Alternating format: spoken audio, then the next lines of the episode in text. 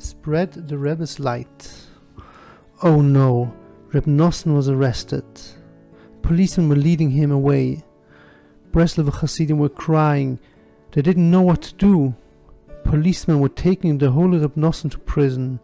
Reb Nosson's hands were bound in iron chains. Certain opponents of the Breslover Hasidim had informed on Reb Nosson to the Russian government. They reported that Reb Nosson was printing books without the proper permits from the government. The police arrived at Reb Nosson's home to arrest him. They bound Reb Nosson's hands and led Reb Nosson away from his home to the police headquarters. Several wicked people stood and watched the scene with enjoyment. They cheered on the policemen, they sang and clapped, they gleefully watched Reb Nosson being taken to jail. The Breslov Hasidim who were standing there were heartbroken. They sobbed quietly. They felt lost and powerless. They shouted to Reb Rebbe, what shall we do? Rebbe, how can we help? Rebbe, what will be? Kinderlich, do you know what Reb answered? Hafotze, outreach. You should work to spread the Rebbe's sforim all over the world. The holy Reb did not get lost. He remained above the situation. In his mind, he was far removed from the police and arrest. Reb Nosson was thinking other thoughts. Reb Nosson told those loyal to him, You can help me with one thing. You can help me with Hafotze.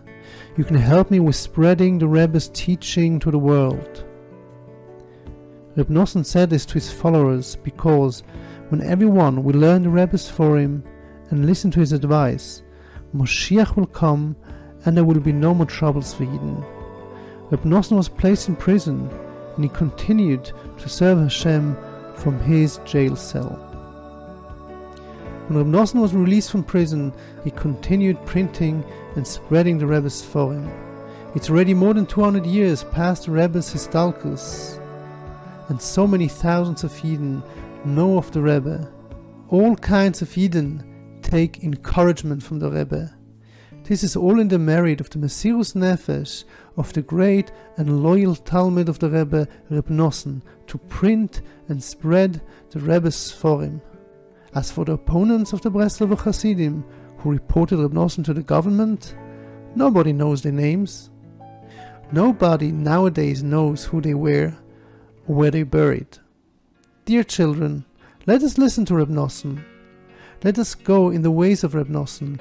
Let us spread the light of the Rebbe. Let us help more people get to know the Rebbe that understands every Yid and that can help each one of us. Our brethren, you strayed from the way.